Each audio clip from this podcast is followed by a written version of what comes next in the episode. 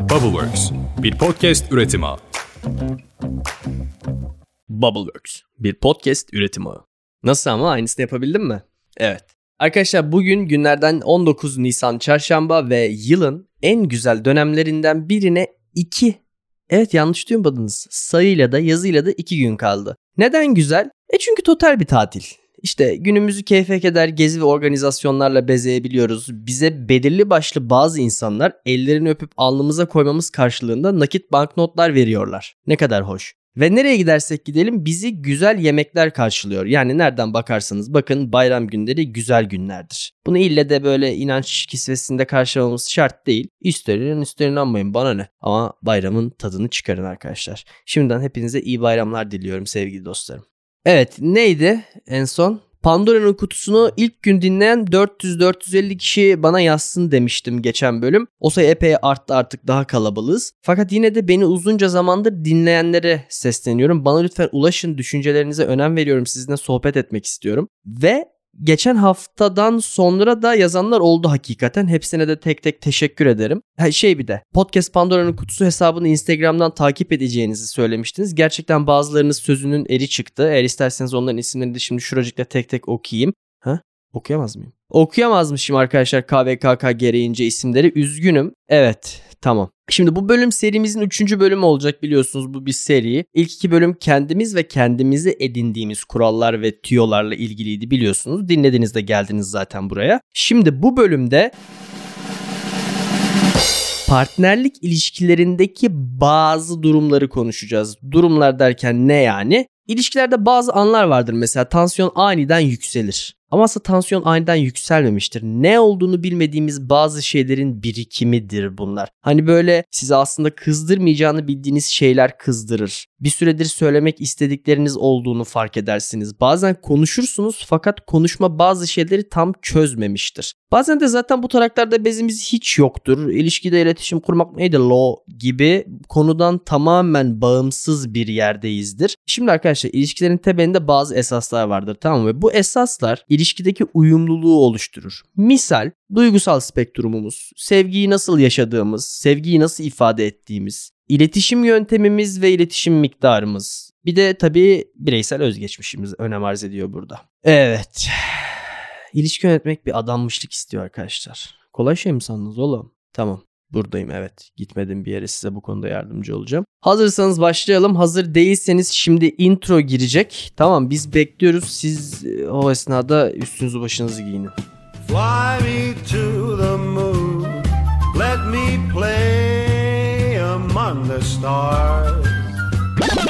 Şimdi güzel dostlarım şu bir gerçek ki hayatımızın içinde türlü şekil ve boyutlarda ilişkilerimiz var. Ve ilişkilerin hem refahı hem de istikbali adına ve yani tabii ki dolaylı olarak sizin de refahınız için bazı temel durumlar var. Zaten ilişkiler yeterince komplike ve yorucu olabiliyor. Bazı temel şeyleri yani aslında birazdan bahsedeceklerimi hangi insan evladına sorsan evet yani bence de zaten bu böyle olmalı der. Fakat bu temel şeyleri unuttuğumuzda ilişkiyi sürdürmek zorlaşabiliyor arkadaşlar. Üzerine düşünmemizi gerektiren bazı başlıklar şöyle. Bir, önce kendimizle ilişki kurmalıyız. Önce kendimizle ilişki kurmayı öğrenmeliyiz. İlişki içerisindeyken yapılması gereken şeyler olduğunu unutmayın. Fakat bunları yapabilmek için önce kendimizle bir ilişki kurabiliyor olmamız icap eder. Eğer bir ilişki içinde olmayı tercih ettiysek burada yapılması gereken bazı şeyler var hem partneriniz için hem kendiniz için hem de ilişkiniz için aslında bazen üçü birbirinden ayrı ayrı şeyler olabiliyor. Son iki bölümde kendiniz için yapmanız gerekenlerden bahsettik biliyorsunuz. Artık bir ilişki içindesiniz ve ilişkinize dair yapmanız gerekenler, partneriniz için yapmanız gerekenler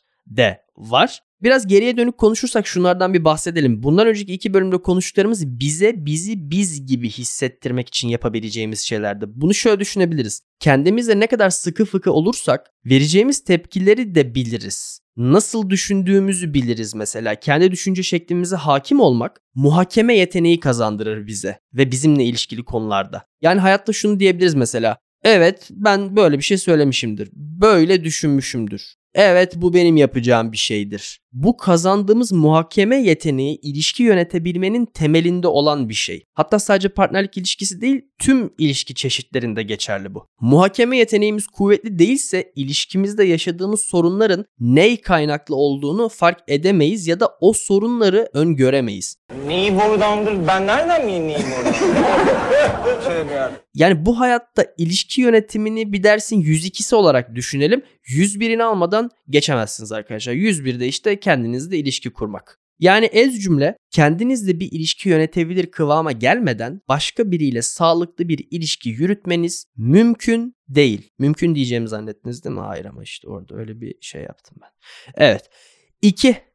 İlk olarak şunu hatırlamamız gerekiyor. Biz o insanla ilişkiye başlamadan önce o zaten biriydi tamam bir kimseydi. Bir ismi, bir karakteri, bir yaşantısı vardı. Belirli alışkanlıklara ve hobilere sahipti. Belirli amaçları veya hedefleri vardı belki de. Tıpkı bizim de sahip olduğumuz gibi ya da sahip olmamız gerektiği gibi. Onun da ayrı bir insan evladı, bir ananın babanın çocuğu olduğu ve kendi özgeçmişine sahip birisi olduğunu unutmamalıyız. Aranızdaki farklılıkları görün ve kabul edin. Benzerlikleri de kucaklayın çünkü bu lazım olacak ileride. İlişkiye yeni başladığımız dönemlerde her şey biz ortakmış gibi gelir tamam mı? Çok fazla ortak nokta buluruz. Her iki tarafta çok uysal yaklaşabilir ortak konulara. Fakat günlük hayatta yaşadığımız ya da sorumluluklarımız artık neyse ne bu etkenler biriktiğinde birbirimize karşı anlayış ve uysallığımız azalabilir. Yani ilk başlarda yeni birini tanıma heyecanı ve bu merakın getirdiği motivasyonla normalde mesela yemeği sevmediğiniz kokoreç restoranında oturup yemek yemeye okey olabilirsiniz. Bu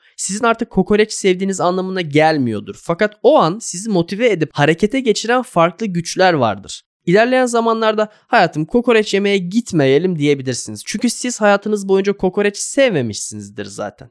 O yüzden bunda abes bir şey yok. İlişkinin başında kokoreçe he dediniz diye her cuma günü evde kokoreç partisi düzenleyecek haliniz de yok. Kokoreç seven kokoreç yemeye gayet tabii de gidebilir artık benimle kokoreç yemeye gelmiyor o yüzden beni sevmiyor gibi bir düşünceye sahip olmak yapıcı değildir. Size yapıcı olanı söyleyeyim. Kokoreç sevmemesine rağmen beni tanımak, benimle vakit geçirmek için benimle kokoreççiye gelmiş meğerse. Bunu söyleyebildiğiniz zaman karşınızdaki insanın sizin ya da ilişkiniz için yaptıklarını daha net görebilirsiniz. İşte yapıcı olan da budur zaten. Elbette ki her farklılık işleri zorlaştırmadığı gibi aranızdaki her benzerlik de işleri kolaylaştıracak değil sevgili üstadlarım. Mesela kendi tembelliğinden rahatsız olan bir insan kendisi gibi tembel olan biriyle ilişki içinde olduğunda ortamdaki tembellik miktarı artacağından bu ilişki dinamiklerine olumsuz yansıyacaktır. Ya da her iki tarafta doğuştan lider ruhluysa alt metni ilişkinin direksiyonunu kimin tutacağı yönünde olan bir sürü tartışma yaşanabilir mesela aslında ilişkilerin temelinde her iki taraf da ilişki içerisine kendi sahip olduklarından bir karışım getirir. Tamam mı? Böyle bir şey var temelde kendi tecrübelerini, kendi yeteneklerini ve kendi kaynaklarını ya da bir kısmını bunların ve bu ortada toplanan tecrübe, yetenek ve kaynak havuzundakilerle ortak olarak ne yapabileceğinize bakmalısınız. Bu gibi bir yaklaşım ilişkiyi bir yere yönlendirir. Yani drive eder, götürür bir yere, hareket ettirir. Belki böylesi bir yaklaşımda da zaten kimse direksiyona oturmak zorunda kalmaz. O yüzden böyle bir tartışma da yaşamazsınız. Arabayı otopilota alır, arka koltukta oturursunuz. Ne yaparsanız yaparsınız göz kırpıyorum şu anda. Bu başlıkla ilgili söyleyeceğim son şey şudur. İlişki içinde olduğunuz insanın sizden bir farklılığını gördüğünüzde hemen değiştirmek için kolları sıvamayın. Bir tanıyın, görün. Bu farklılığın kaynağı ne? Gerçeği görmeye çalışın. Ve ortak hedefleriniz için kullanabileceğiniz öz kaynaklardan bir güçler birliği oluşturmaya çalışın.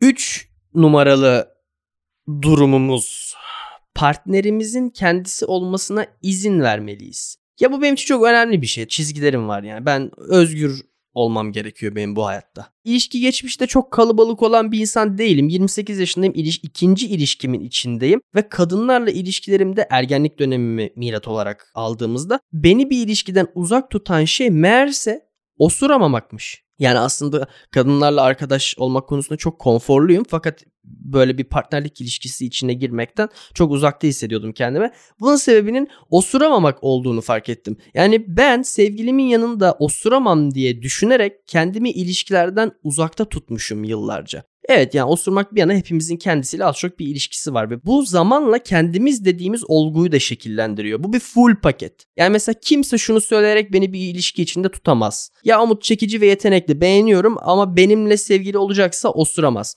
Ya esas ben osuramayacaksam seninle bir ilişki içinde olmak istemiyorum abla. Ben bir full paketim ya. Ve bu osuruk da senin hayatına katabileceğim güzelliklerle birlikte geliyor. Tamam bu bunu bir güzellik olarak değerlendiremeyiz belki ama yani osurumla da yapabileceğim şeyleri stand-up gösterimde anlatmıştım. Ben osurmak için dışarı çıkmak zorunda olmamalıyım yani onu söylemeye çalışıyorum. İlişki içindeyim, osurmam gerekiyor. İlişkiden çıktım, osurdum, tekrar ilişkiye geri girdim. Hayır. Bu komple bir paket. Anladınız işte osuruk derken neyi kastettiğimi. Yani bu eve gence sütyen çıkarmak gibi bir his. Ya da pijama giymek hatta çıplak olmak gibi. Partnerimizin yanında çıplak olabilme özgürlüğüne sahip olmalıyız ya. Çok şey mi bu? tüm gücümüzle, tüm aptallıklarımızla, tüm karanlığımızla bir bütün olarak var olabilmeliyiz ilişki içinde. Karşımızdaki insan çıplak olabilsin diye, kendisi olabilsin diye buna izin vermeliyiz ve alan tanımalıyız. Bunun yanı sıra ilişkinizden önce o bir insandı ve kendi alışkanlıkları vardı. Hatırlayın. Bu alışkanlıklarının devam edebilmesi için ona alan tanımalısınız. Mesela her ay buluştuğu bir toplantı grubu varsa bırakın gitsin ona gidebilmeli. Ya da her çarşamba mason toplantılarına katılıyorsa bırakın katılsın. Gerçi bilemiyorum bunu ilişkinin hangi noktasında paylaşabilir karşınızdaki insan. Çünkü mason abiler mason olduğunu açık etme konusunda birazcık muhafazakar. Ben mason değilim. O yüzden masonluk hakkında konuşabilirim. Neyse. Bırakın gitsin nereye gidiyorsa. Ve orası her ne ise gittiği yer oraya gidip ilişkinize yeni bir değer getirebilmesine izin verin. Çünkü bu gibi olguları birlikte topladığımız gibi ayrı ayrı da ilişkiye getirmek ilişkiyi büyütür. Yani şöyle bir örnek verelim mesela. Ben limon ağacını tırmanayım sen şeker kamışı topla sonra evde buluşup pazar sabahı için limonata yapalım. Bu galiba yeterince açık oldu. Bazı durumlarımızdan 4 numaralı olanı ilk özür dileyen her zaman siz olacaksınız ananı avradını bazılarınız elini kemiriyor değil mi özür dilememek için. Aferin oğlum hep böyle dik başlı olun. Hayatta çok sağlıklı ilişkiler kurarsınız böyle olursanız. Bakın bu söylediğimin temelini iyi kavrayın. Kavgayı her kim başlatmışsa da, kavganın sebebi her ne ise de şunu bilin her ikiniz de şımarık birer çocuksunuz. Tamam yetişkin insanlar ilişkilerini yönetir, kavga etmezler, iletişim kurarlar. Bunu bir kabul edin. Çünkü eğer esas olan ilişkinizin akıbeti ise kavganın ne olduğu ya da kimin haklı olduğu asla önemli değildir. Eğer şu an aranızda bir gerilim oluştuysa zaten haklılık ya da haksızlık asla önemli değil. İlk siz özür dileyeceksiniz. Çözüme gitmek için ilk adımı siz atacaksınız. Yani tabii eğer çözüme gitmek istiyorsanız. Çünkü arkadaşlar hayatını kendi ellerine alan ve gelişi güzel değil, kendi seçtiği gibi yaşayan insanlar böyle yapar. Çünkü arkadaşlar özür dilemek bizden hiçbir şeye götürmeyeceği gibi yüksek de bir erdem kazandırır. Hatta o kazandırdığı erdemi ve gururu yaşamak için ilk özür dileyen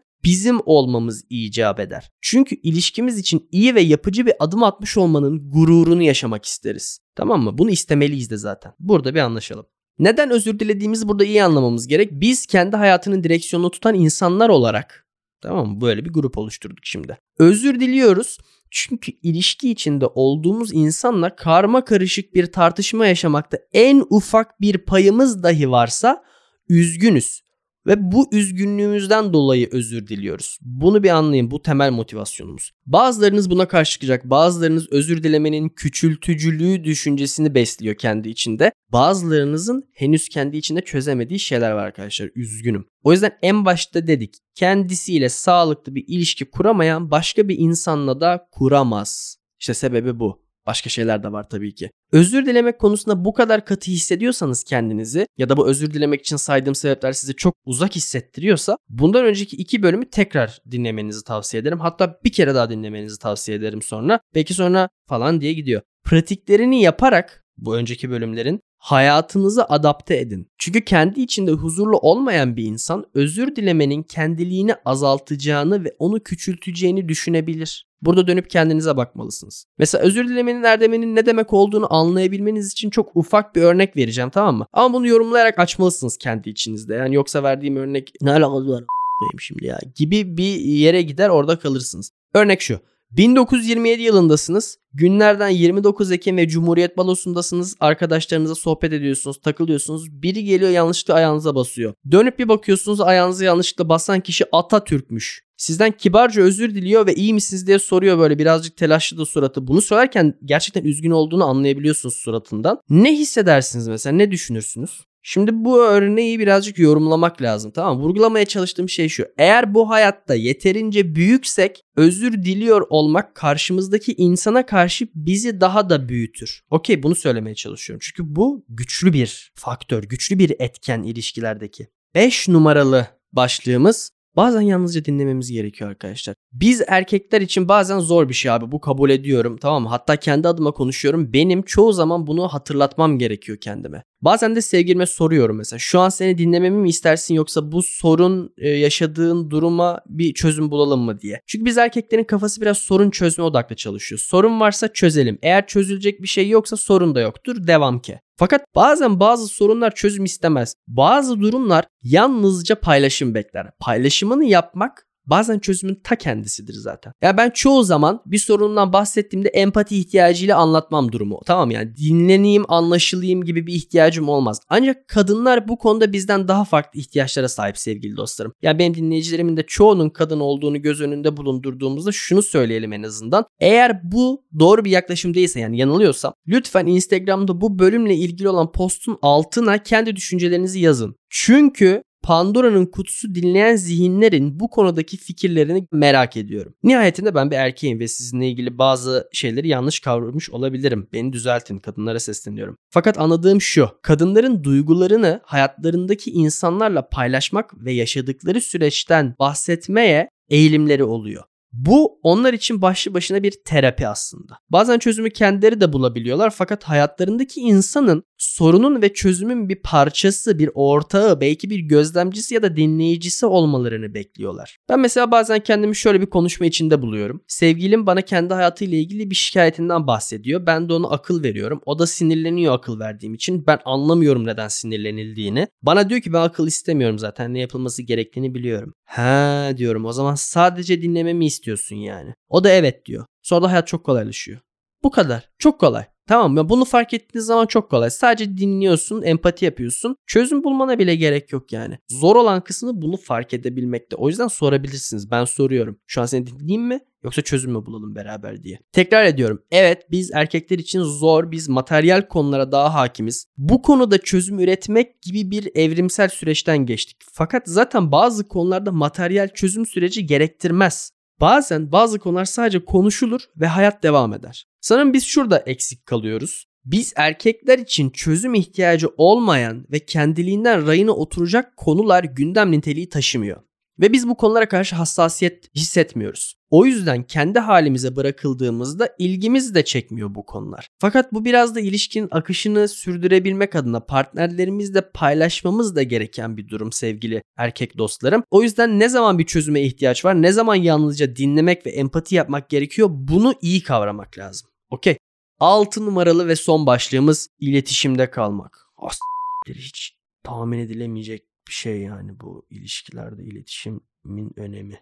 Ne zaman ufak bir tansiyon yükselse ya da ilişkinizin ufkunda bir sorun gözükse bunu çözecek olan şey üzerinde konuşabilmektir. Eğer konuşmuyorsak orada yanlış bir şey vardır. Veyahut da oluşmaya başlamıştır. Tabi aradaki tüm sessizliği bir şeylerle doldurmak zorunda değiliz. Paylaşılabilen bir sessizlik çoğu zaman çok büyük bir konfor da oluşturur. Fakat demek istediğimi anladınız yapılması gereken bir konuşma varsa o konuşmadan kaçmanın kimseye bir faydası olmaz. Aksine konuşulmayan problemler geciktikçe mayalanıp böyle hamur gibi şişerler. İletişimin akıcılığı ve devamlılığı için size önereceğim birkaç ufak tüyo şunlar. Partnerinizin sizinle iletişime geçtiğini fark edin ve fark ettiğinizi ona gösterin. Mesela seni dinliyorum deyin. Başınızda onaylayın ya da bazen göz teması kurmak bile yeterli olacaktır ve konuşmanın devamı boyunca da onu dinlediğinizi ve anladığınızı gösterin. Bu onun da kendisini daha rahat ifade edebilmesini sağlayacaktır. Çünkü birisi sizi dinlediği zaman siz de anlatacağınız duygunun içine daha rahat girersiniz. Tamam bu narratifin kurallarından bir tanesidir zaten. İlişki içerisinde konuşmanın sorumluluklarınızdan biri olduğunu unutmayın. Tamam. O yüzden bu konuda iyi olmalısınız. Partnerinizle hangi iletişim kanalından nasıl daha iyi bir iletişim kurabileceğinizi bilmek sizin sorumluluğunuz. Yardım alabilirsiniz partnerinizden. Ama yardım almak da sizin sorumluluğunuz. İyi bir konuşma, iyi bir paylaşımı ve iyi bir paylaşım da iyi bir cinsel hayatı tetikler. Eğer konuşamıyorsanız flört de edemiyorsunuz demektir. Eğer flört edemiyorsanız ya işler pek de yolunda olmayabilir arkadaşlar. Belki de birlikte dönüp bazı şeylere yeniden bakmanız gerekiyordur. Konuşmak çözüme götürür. Sessizlik sorunları çoğaltır. Konuşmak sizi bir arada tutar. Hani ilişkinin başında birbirinize aşık olurken sabahlara kadar mesajlaştığınız geceler vardı ya hatırlıyor musunuz? O işte bahsettiğim. Bunları aklınızın bir köşesinde tutmak bile çoğu zaman yeterli olacaktır. Zaten daha sonrasında hepimizin kendi hayatı var ve bir noktada doğaçlama yaparak devam etmek zorunda kalıyoruz. Yapın, doğaçlama da yapın tabii ki. Bunun yanı sıra elbette ki bazı sessizlik anları olacaktır. İletişim halinde kalın demek, her sessizliği saçma sapan şeylerle doldurmaya çalışın demek değil. Dedikodu yapmak bile okey olabilir ilişkinin içinde. Fakat gevezelik yapmak iletişime zarar verir. Tam çünkü sonuçta bir insanın da zamanını alıyorsunuz. Ve tabii ki ilişkiler çok kompleks bir altyapıya sahip arkadaşlar. Yani biz bile hala birilerini diğerlerine göre daha fazla sevebiliyor olma sebebimizi anlayamıyoruz. İşte yaşadığımız ve öğrendiğimiz bazı şeyler bazı insanlara yakınlaşmamızı sağlıyor diyoruz. Fakat her şeyi bir araya koyduğumuzda ve bu her şeye sevgimizi bir insanla paylaşabilmenin sıcaklığı da daha materyal şeyler de dahil Nasıl ki kendi hayatımızı bir yönetme şeklimiz var, ilişkiyi de yönetmenin bir şekli olmalı ve ilişkiyi her iki tarafında beslenebileceği tarlalara sürmeliyiz. Günün sonunda zaten dünü bugünü yarın olan 3 günlük götü boklu dünya arkadaşlar yani. Efendim herkese tekrar iyi bayramlar diliyorum. Benden bu kadar. En yakın zamanda size yeni sürprizlerle geleceğim. Biliyorsunuz Pandora'nın kutusu tekrar e, şaşalı günlerine döndü. Epeyce bir kalabalıklaştık. Bu konuyla ilgili ne yapsak ya? Bir şey yapabilir miyiz? Ben dinleyicilerimle buluşmak istiyorum. Beko. Nasıl yapalım? Böyle online bir şey yaparız belki. Neyse bu seri bitsin sonrasında bakacağız. Sizinle bir konuşmak istiyor gibiyim sayın üstadlar. Bunun bir şekilde kılıfını uyduracağım. Kalın sağlıcakla. Bubbleworks